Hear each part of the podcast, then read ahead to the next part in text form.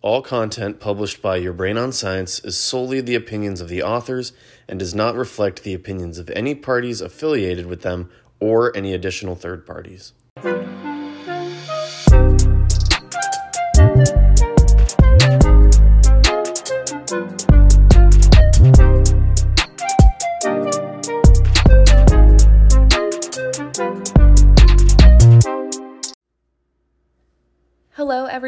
Welcome back to another episode of Your Brain on Science with me, Alaina. Today, we're going to take some time to get into drug policy and what that looks like for psychedelics. This topic is something that has always interested me when I first started learning about the history of psychedelics in undergrad. I was reading a section in my neuropharmacology of drugs book, and I just remember getting so mad about the Controlled Substances Act um, and just I'm excited to talk about it today, um, air my grievances, if you will. So, there's a lot that goes into policymaking and these decisions regarding the legalization and decriminalization of drugs. Uh, it's extremely daunting, to be honest, but for those unfamiliar with the way drug scheduling in the United States works, uh, that's where I'm located, and so that's kind of where we're going to be focused on talking about our policy today. But the Controlled Substances Act is something that was enacted in 1970 and this is classifying uh, different drugs into five schedules. So you have Schedule 1, which is the worst, meaning that they have no medical use and high potential for abuse. And this is where psychedelics end up landing. And some people might not be surprised and they're shaking their heads at home, but we'll get into why this is problematic and how we can maybe fix it. So let's get to it. So today I've brought on two friends and colleagues of mine to help us get into the discussion of what psychedelic drug policy looks like. So joining me today is Lindsey Galbo-Thomma and Elijah Ullman, and they're both part of Students for Sensible Drug Policy and bring their own unique experiences and perspectives to the table when it comes to this topic. So welcome both of you. I'm so happy to have you on. Um, before we get into all the fun questions, I just wanted to give you each a moment to introduce yourselves and talk a little bit about your background in policy and kind of how you got where you are now generally. So uh, we can start with you, Lindsey, if you want. All right. Yes. Thank you so much, Alaina, for inviting me to talk with you today. Um, so I am a fifth year doctoral candidate at Wake Forest University, and this is where I remind everybody that none of my comments or opinions represent the institution. Um, but I am getting my PhD in the Integrative Physiology and Pharmacology program, and I currently do research that investigates how social factors influence alcohol drinking trajectories and how alcohol impacts executive function. Um, but I grew up in rural Pennsylvania, which has been hit very hard by the overdose epidemic and have really just been kind of surrounded by drugs ever since high school and been really interested in them. So I decided to pursue a career studying them. Um, and when I came to Wake Forest, I was made aware of Students for Sensible Drug Policy, or we lovingly refer to it as SSDP, by my best friend Sean. So I decided to start a chapter here. Um, so I served as the president for a couple of years for our chapter of SSDP, but now I've focused my time co-directing the Science Policy Council with Eli, um, which is a part of SSDP National's Federal Policy Council. And I've also had the pleasure since moving to Winston-Salem to volunteer regularly with our community's syringe service program, Twin City Harm Reduction Collective, and the Forsyth Regional Opioid and Substance Use Team, which is a branch of the, the county health department. Um, so, just with all of my personal experience and then these other direct service opportunities in my research, it's definitely helped shape my policy perspectives. Um, and so that's kind of how I got to where I am now. Awesome. Thanks so much. You know, I always appreciate when people can take like personal experiences and bring them into something positive, like volunteering or like a career like you have. So that's awesome. Thank you. Uh, Elijah, your turn. Yes, absolutely. So thank you for having me. And like Lindsey said, uh, what is said here is not representative of my institution, which is Emory University. I'm a fourth year PhD candidate in the Molecular and Systems Pharmacology program studying NMDA receptor um, pharmacology and physiology. And my research looks at the mechanisms of ionic permeation through the NMDA receptor and how allosteric modulators can change these. Um, so I, I do uh, pure uh, electrophysiology work, which I am an evangelical for. Um, I got into I, I, got into drug policy in 2012. I think in about September um, when I was a sophomore in high school.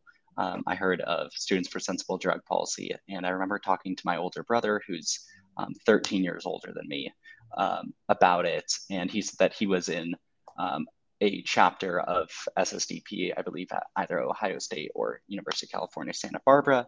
And then I told my dad that there was going to be a SSDP conference at CU Boulder, a regional conference, and he actually took me there. I was, like I said, I was a sophomore in high school. Oh wow! Um, yeah, it, it, yeah, exactly. And and my family's always been fairly politically active, so so he was more than happy to take me to this. Um, soon after, I started my uh, one of the nation's first or one of SSDP's first high school chapters, and then later a um, college chapter. But our high school chapter was largely focused on harm reduction issues because, as we all know, you know, high schoolers don't always make the best choices, and so um, we thought that it would be a good idea to try and provide harm reduction info and and how to how um, how to teach people how to be safe if they were going to make choices. Um, but back in the mid to, uh, 2010s, there was an SSDP project called the Amplify project, which was um, which was similar to like what what DanceSafe kind of does now, where they would set up a booth at at concerts, but we had like clean snorting straws, drug information cards, um, big five gallon jugs of water, um, condoms, and it provided a safe space at concerts. And then this really showed me how important harm reduction initiatives can be and how much of uh, uh, impact it can make on people's lives. Um, and then when I got to grad school, I, I knew I wanted to focus um, a lot more on my graduate studies and wasn't so sure about starting a third chapter. Uh, and right about then, SSDP was looking into was was reorganizing due to leadership changes and was making these policy councils, um, so individual issue groups, and that's how Lindsey and I met. Um, and we formed the Science Research Policy Council, um, and this is how, you know, we felt that we could best um, use what we're learning in graduate school because we're both pharmacologists and therefore are very uniquely qualified to talk about how drugs work on a scientific basis. We have a really unique perspective when it comes to lobby meetings on the issue. Yeah, that makes sense. Pharmacologists in the house also, so that's fun. It was actually pretty cool because um, SSDP's federal policy council um, they kind of create like sub issue groups based on different policy federal policy initiatives and reducing barriers to science research wasn't really a federal campaign initiative for them. And so eli and i pitched that to them and they jumped on board and it's been really fun since yeah that's a really cool initiative and and i'm glad you uh, brought that up because i was going to ask can one or both of you like talk a little bit more about um, your work at SSDP and in, within those initiatives and kind of like what are the main goals? I mean, SSDP is an international drug policy focused organization. Um, they have hundreds of chapters in, I can't remember how many different countries, like 30 something, I think. Yeah, I think it's um, just about.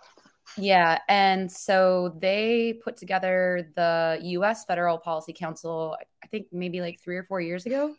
Um, and yeah, again, so we we pitched to them to um, to create reducing barriers to science as a as an issue group. Um, so we've really focused on again, uh, you know, what Eli was saying is like leveraging our pharmacology backgrounds um, to to advocate for or against certain drug policies that are related to science.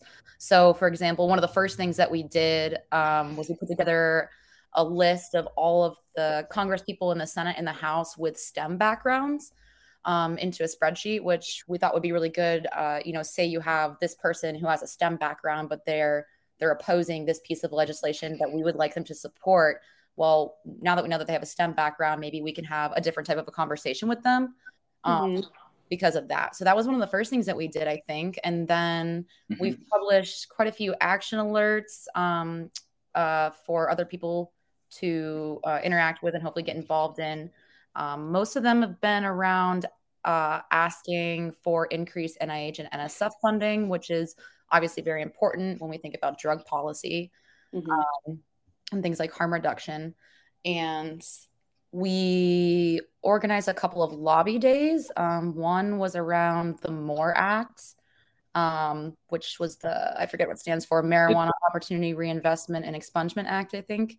And then also the Equal Act, which actually just recently died in the Senate, which was mm-hmm. to reduce um, the sentencing disparity between crack and powdered cocaine. Yeah.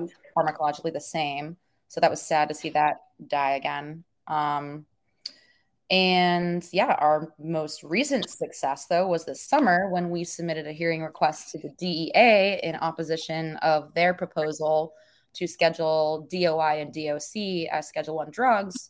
Um, and for those who are listening who don't know, DOI and DOC are long-lasting psychedelics that are used in basic and preclinical research to understand mechanisms of psychedelics and also things like serotonin, like serotonin, excuse me, serotonergic mechanisms.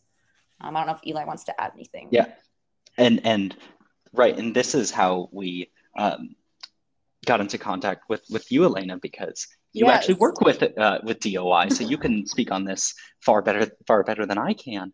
Uh, I've never used it in my lab. I'm not a psychedelics researcher, but um, we figured we wanted to put together a really diverse coalition of, of people to petition the DEA.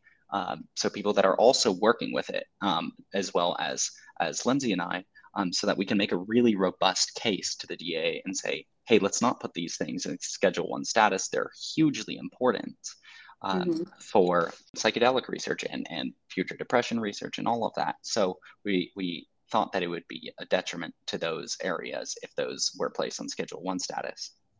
Yeah, and so for the listeners who are new to the podcast, um, we all together um, worked uh, towards this uh, motion and hearing at the DEA. And I uh, published some blog posts about it uh, when this was all going on over the summer. So if you are interested in learning more about um, kind of what we all did there and everybody's roles, uh, you can check out the blog posts on our website. And I believe that SSDP also posted a little po- like blog about it too, right, on their website. They did. We made their top 10 um, policy changes this year.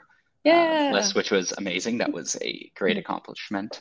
Um, and I also want to add that the two others that, that filed this with us were Anushay Bhakti Sarush at NK Ties Lab at the Salk Institute, and then Danny Lusberg, who recently graduated from the program that I'm at in Emory um, University as well. So this was a really uh, a big group effort.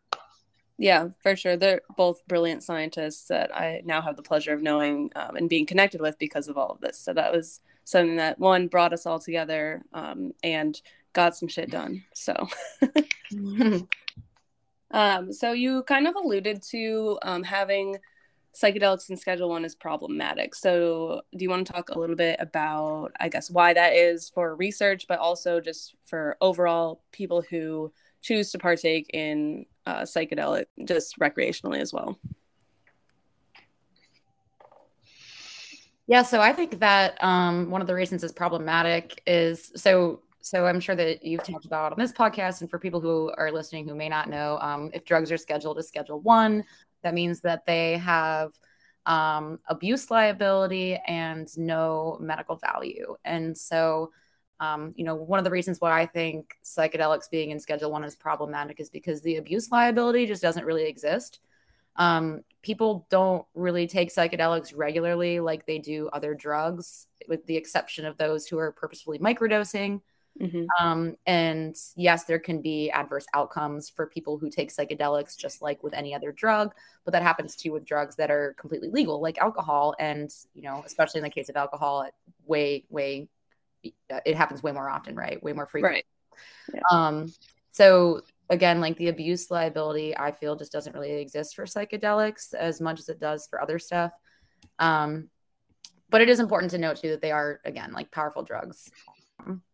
And as you also said, Schedule One is a huge barrier to research uh, because you have to have a Schedule One DEA license as a researcher to even obtain a Schedule One drug to use in the laboratory, whether you're doing basic or preclinical research or research with human subjects. And just obtaining the license is really difficult for the first place in the first place, um, so that you can even get the drug. And so it really hinders the progression of research, which prevents scientists and researchers from being able to get a potential pharmacological treatment for various severe mental health disorders to people who could really be benefit- benefiting from it. Right. And here's another crazy part of this to me is that you need the Schedule One license, even if the amount that you of whatever drug that you have in the lab, um, let's say LSD, um, that you have is nowhere near enough for a human dose. So if all you have uh, of LSD, let's say 10 micrograms or five micrograms, and you're planning on using um, it in uh, animal studies, uh, right?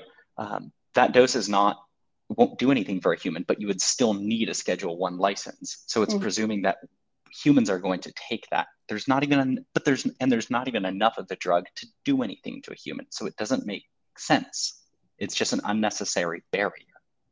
Right, and uh, another thought that comes along with that is with the Schedule One license, uh, you can only the government tells you as researchers basically how much of the drug you can have at one time. So, and it's within certain drug classes as well. So you can't have more than the set amount that they give you. So if you're doing a new study and you are like trying to order more so you don't run out, like you can't potentially do that based on those rules. So that's just something else that I recently learned um, that I found fascinating and stupid.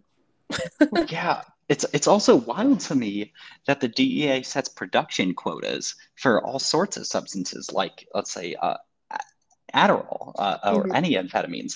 Um, so we're in a crisis. There's a shortage of that right now, but the companies aren't able to make more of it to meet that crisis because of uh, the DEA's restrictions, and they're presuming, essentially, how it sounds to me, that everyone who's taking it is abusing it. Then, um, right? That they're like a they're a police organization, not a medical organization. Right. It's absolutely wild that they have the authority to undermine physicians. Yeah, another thing too with having to obtain a schedule to to get these drugs in the first place is like I think that there's a lot of people, a lot of drug researchers who have personal experiences which, you know, like myself, which is what leads them to wanting to pursue a career in drugs. And if you have a criminal history or have ever been convicted of a felony, then you cannot obtain a Schedule One DEA license.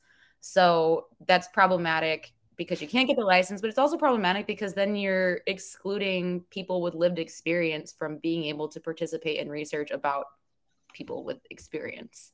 You know what I mean? Yeah, that's a really good point. And I think that's something a lot of people don't think about is how the policing of drug use is just problematic for not only like people being in jail for nonviolent drug crimes, but also barring people from making a difference that have that lived experience. Right. Right. Yeah, science has always been to me something that is seen as like uh, in a way barrier free and that it's something that everyone should be able to participate in and that it's a universal language. Data is data and you can read it no matter where you're from. And we should be trying to bring in as many people to that as possible. But if we're excluding them based on these lived experiences, we're missing out on on bringing in different groups that might have different ideas um, that that could be innovative. So it's it's just silly uh, yeah. and and contrary to the point of, of science, which has been to generate information that is for the public good it is not in the public's interest to exclude people based on their living lived experiences. At least not in my mind. Yeah, I think we can all agree on that. yeah. Um, so I guess that being said, what what does sensible drug policy for psychedelics look like for you guys? Like what do you what are your thoughts on that? Do you think psychedelics should be scheduled at all or do you have any ideas? I, I've thought about this for a lot of years. I, I wrote an essay for my bioethics class actually on amphetamines, and I argued that they should be legal for all who want to take them. Um, and one of my arguments in that was, uh, well, the Air Force was giving pilots dexedrine, which is dextroamphetamine, uh, and the Army said it's okay. We're authorizing it. We're the moral authority here, um, or the Air Force, um, not the Army the Air Force said, we're the moral authority. It's okay to give to our pilots, and it's um, a good thing to do because it's in our best interest. Um, but why aren't the average person afforded that. Um, I think, you know, amphetamines do have their own issue, so so I, will concede that. but um, you know, I think people should be able to make their own choice. Though I think we're gonna. It, we have an interesting bioethics discussion incoming. Um, I think, and we kind of, I'm not sure if we've reached it for uh, cannabis yet either, where things are available for both prescription and for recreation.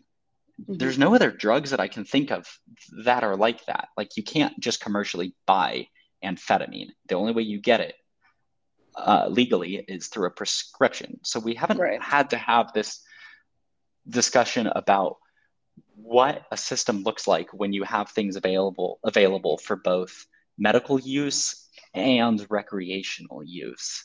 So I'm not sure if they should be scheduled at all, but my I, I, I don't know if you can um, if you can prescribe a drug if it's not scheduled. I, I, I really I, I don't recall.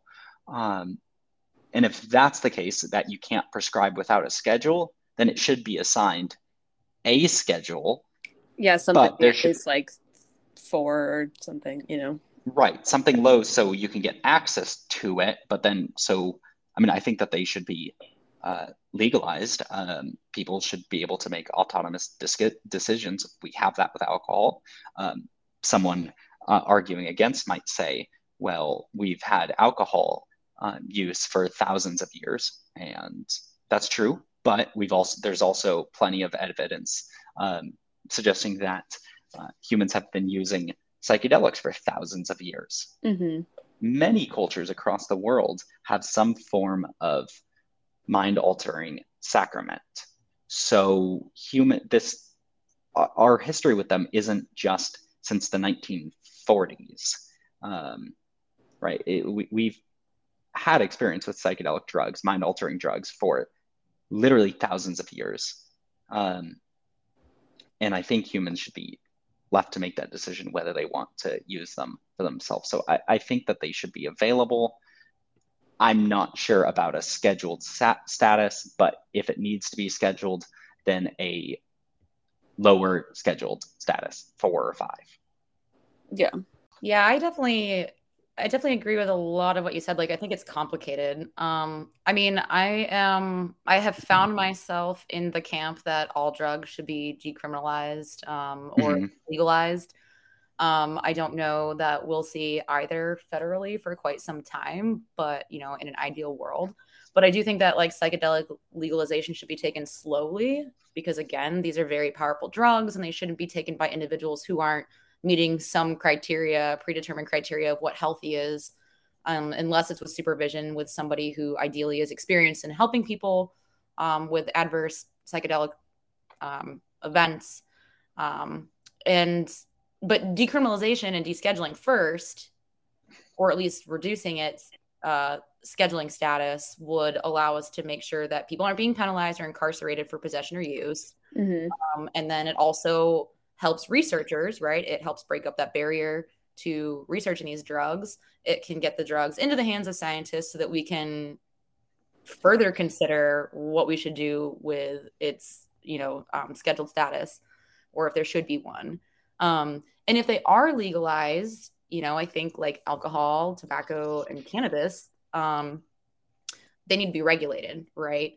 So yeah. these are the benefits of a regulated supply. There's a ton of psychedelic research chemicals out there. And if people aren't checking their drugs, then they don't know if what they purchase from their friend is actually what they're consuming. Um, and so regulation can help ensure that you are taking what you are told that you purchased. Um, but there's always going to be a black market for drugs.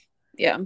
So again, regulation also helps ensure too that um, we can maybe try to like reduce the amount of like psychedelics like get into the hands of children or young adults and make sure that it's these healthy adults who are um, oh, fully aware of the risks and stuff like that when consuming them.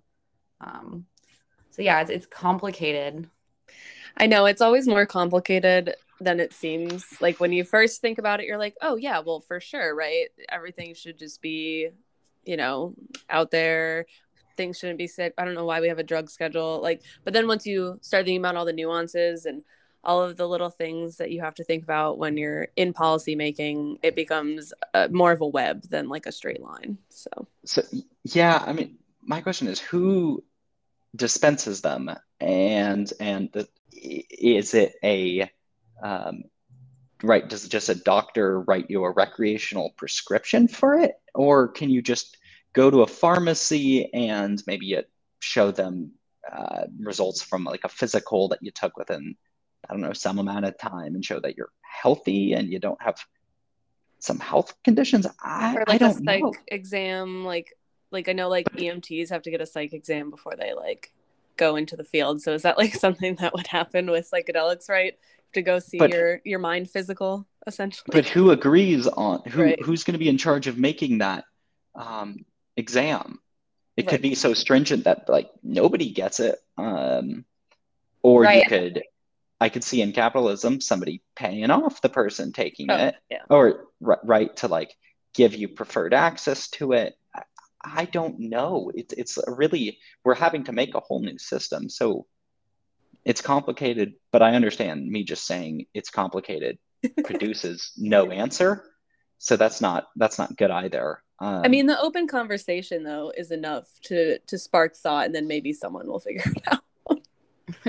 yeah, Yeah, because like adding on to or piggybacking off what you were just saying, and like what I was hinting to, I guess a minute ago too, is if there's always going to be a black market, right? And so, however, we decide to maybe make it so you can walk to a pharmacy and get like your dose of 125 micrograms of LSD, and they deny you because you didn't meet some predetermined criteria of healthy, even though I think that there should be something like that. Um, well, okay, you can just go find it online or from somebody else, but now you don't even know if what you're getting is LSD. It could be like XYZ 012. Like, Yeah, there's so many, Yeah. like 25,000 different drugs out there. It could be literally anything. So, a lot to consider. yeah, and I know like. Uh, I think it's what that psychedelics are supposed to be, or psilocybin and MDMA, I guess, are supposed to be legal by 2024 federally. Is the new uh, recent headline? I think this past year.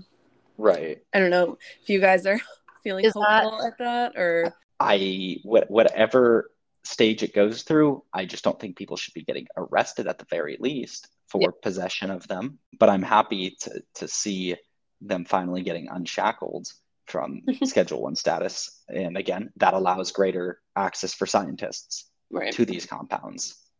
Yeah, I think that I think that um legalization for medical use is also complicated, right? Because as research continues to come out and be published and if and then if it if it is legalized for medical use and all these people are being cured of their mental health issues or whatever, um, it might give the perception that these drugs are safe and that anybody can do them or like Mhm. Hey, I can't afford to go to the doctor for these MDMA sessions, but I can get MDMA and like my friends can help me or something. And um, maybe that works, but maybe it doesn't. And Well, we already see that happening too with like the recent mainstream media coverage of psychedelics. Now you can Yeah. microdose at home. Like, Yep. It's or just like I- any anybody who wants to decides that they can call themselves a shaman now and yeah, buy a resort in a South American country. I met too many of those at Halloween this past year, and I I just it hurts my brain. I- Yeah, it like is insulting. yeah. like I, I, how do we know that these people are any good? Right? They're just saying well, they're like, mostly they're- bots. right. They're just saying that they're spiritually healed, so they can guide you. I, I don't know. I'm not so sure about that. Um, Yeah. but I'm like very worried about how what capitalism is going to do to these because now we just see all sorts of headlines that like, oh yeah, psychedelics are the next um, big or like the next cure for depression. Um, or it's just like a big hype cycle. And I believe you've talked about this on previous episodes, Alaina. It- Oh, yeah. it- it- if we just only now show good coverage, then it's going to lead to um, a image that isn't realistic. Like these things won't work for every everybody. That's not how pharmacology works in the very slightest. There is no Mhm. cure for everything. Um, right. So Um, we need to take a realistic approach. Uh, I'm glad that all the coverage isn't so doom and gloom now. Like that's surely a lot better. I know my my parents who are old who are old hippies are surely very glad about that, and and so are all their uh, old friends.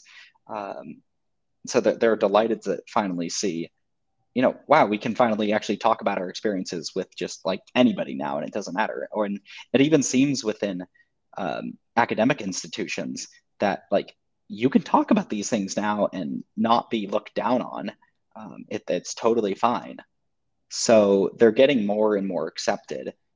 Yeah. But I do worry that as we do this, we're going to forget about, let's say, psilocybin's cultural history, and we're going to erase that um, purposefully or not.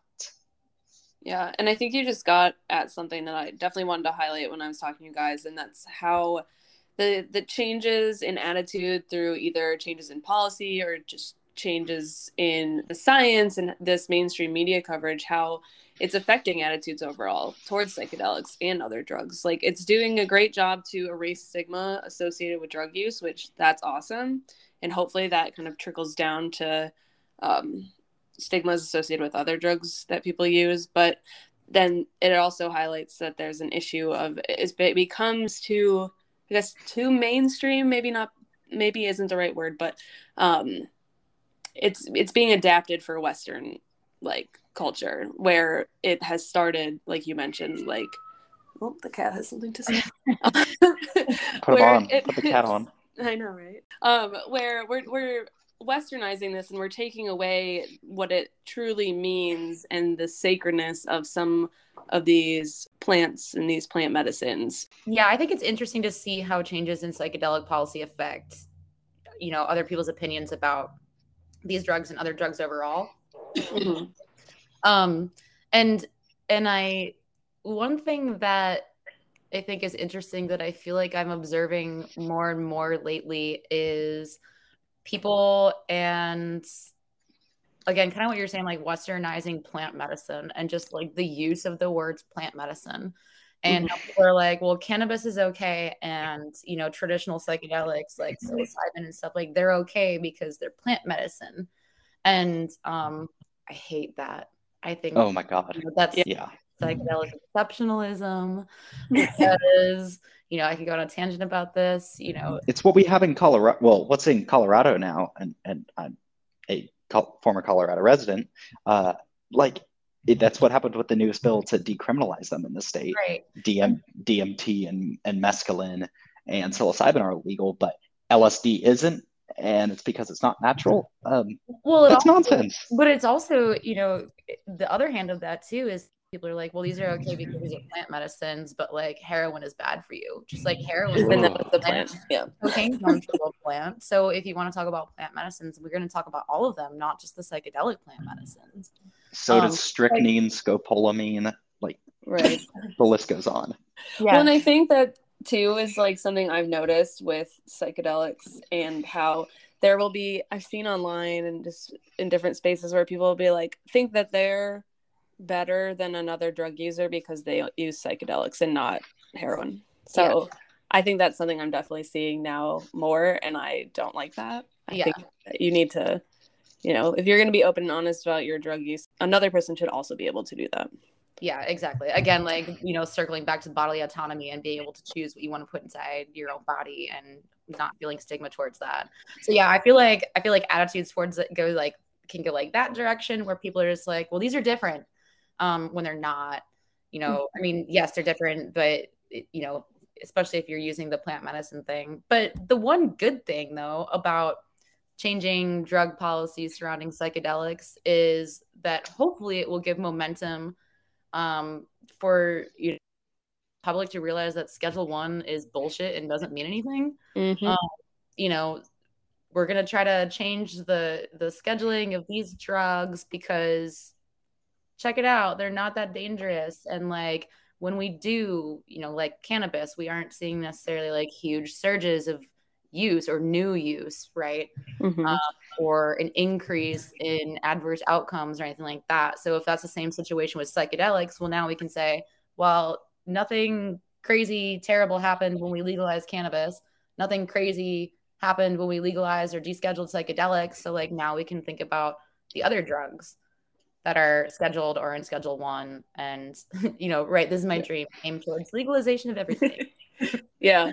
Um i just wanted to touch briefly back on the uh shamanism and like the plant medicine thing because that uh is something that i've noticed in virginia a lot of times. People will discuss psychedelics as sacred plant medicines but they're talking but they don't actually realize which ones are sacred. So i just wanted to like highlight that for indigenous populations like there are certain psychedelics that are used for sacrament and then there's psychedelics that people just use. So i just think that that's important to point out that if you're trying to talk about plant medicine actually know what you're talking about. Don't just hijack indigenous culture because it makes you sound cooler i guess. Yeah. Right. i was just gonna say you know like i don't you know, I honestly don't know a lot about this topic or like enough to speak on it much, but um, I agree with what you said. And I guess what I don't want to see too, as various groups try to push for um, maybe descheduling or legalization or what have you with psychedelics, like I, I don't want to see people trying to get religious exemption for mm-hmm again like non-traditional psychedelic or plant medicines that have been used for hundreds thousands of years like i that kind of like rubs me the wrong way when people are like oh we're going to start like the church of lsd so that we can use it and not get in trouble. Like i feel like that's just mocking yeah. um, you know the history of psychedelics that have been used. But at the same time right isn't what the law it, it that's I, I agree with you. I, I absolutely agree with you. Um, isn't though the law a mockery as well of any data. Yeah. I mean it's it's tough. I don't think somebody should just be starting a church to get around it. Like again i think we all agree right? These things have many of these compounds have thousands of years of, of sacred history and ritual associated with them. Um, right and that should be protected and yes. like i just don't like i don't want to see people trying to like push political like their policy agenda by by trying to like circumvent it by doing things like that but. One of the things for me if this all gets legalized and recreational and w- what have you i think that it's important to have a protection in place for the the plants that are used in a ceremonial way so that people aren't just harvesting them and going out and like they become extinct because that's someone's culture. That's not just your, you know, recreational thing. Yeah, that's right. Isn't that what's happening with the peyote cactus where it takes like it could take decades to grow? It grows yeah. at a very slow rate. And but then think like San Pedro cactus also produces mescaline, but grows far faster. And yeah, so, so, that's like one of the main um, concerns. And I think there was some type of legislation in somewhere that was focusing on that. So I just hope that gets adopted kind of widely. Right. I I, I seem to recall reading about some tribal uh, na- native groups um, talking about uh, or wishing for exemptions f- for their usage um, and certain protections on the on the peyote cactus as well. Yeah, it would be great to have um, a native or indigenous person get on the podcast to talk about it. Uh, so if there's anyone out there, hit me up. but um so i guess my last question for you guys and we kind of touched on this a little bit so um i guess what would your ideal drug policy look like in your perfect world? And and then um, is there any suggestions that you have for people who want to get involved in making changes at a local state or federal level with drug policy in general um, in terms of what, what does psychedelic drug policy look for in my ideal world, it's that um, at the very least, we have decriminalization of all these things so nobody's getting arrested for possession or usage. Uh, mm-hmm. What I would like is for people to have access to the compounds that they would like to ingest. Uh, probably, probably be through a pharmacy, you might be able to go into CVS or Walgreens or whatever local pharmacy and pick it up. Um, and hopefully, the um, pharmacists and pharm techs are uh, then tra- trained um, via pharmacy school or whatever program that they got trained in in how these things work so they can answer questions just like they would with any other drug. Um, but yeah, I would I would like people to have access to them. Um, again, it's difficult to say what the world looks like when you have both medical use and recreational use. I mean, at least in like Colorado right now, that's how it is for cannabis. Mm-hmm. Uh, the taxes for medical use are far lower. Um, and I think some states don't even have tax at sales tax at all on medical because you shouldn't be taxed on a medicine. That's right. it's not a recreational product. It's it's a medicine. It's an essential product. I can't recall ever getting taxed on the last time I picked up my Adderall from CVS. Um, so maybe something of that sort where um, you're able to still get these things as a prescription and they're part of a regular therapy session with counselors. But if you would like, you can uh, take matters into your own hands and go ahead and, and take them at whatever concert you you like. um, and so, as a rabid de- as a rabid deadhead, it would probably be a uh, one of those shows. yeah, I mean, I I I agree with these with what Eli said. You know, decriminalize, legalize, regulate. Um, need to be very careful for what types of regulations we're putting in place, whether it's recreational or for medical use, um, especially because people who are pursuing psychedelic assisted psychotherapy, you know, they are probably very vulnerable. And so we need to make sure that all the ethics, ethical considerations are in place mm-hmm. uh, for those individuals. Um, and that people are well trained on how to administer these potential medicines.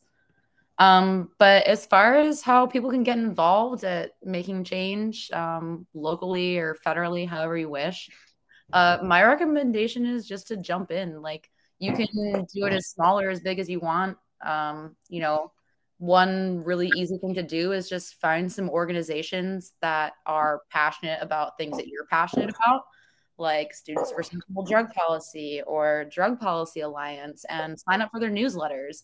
And you can read up on topics that they send in their newsletters. They probably have action alerts, which is really easy. You just fill in your information and they send a pre written email to your Congress people.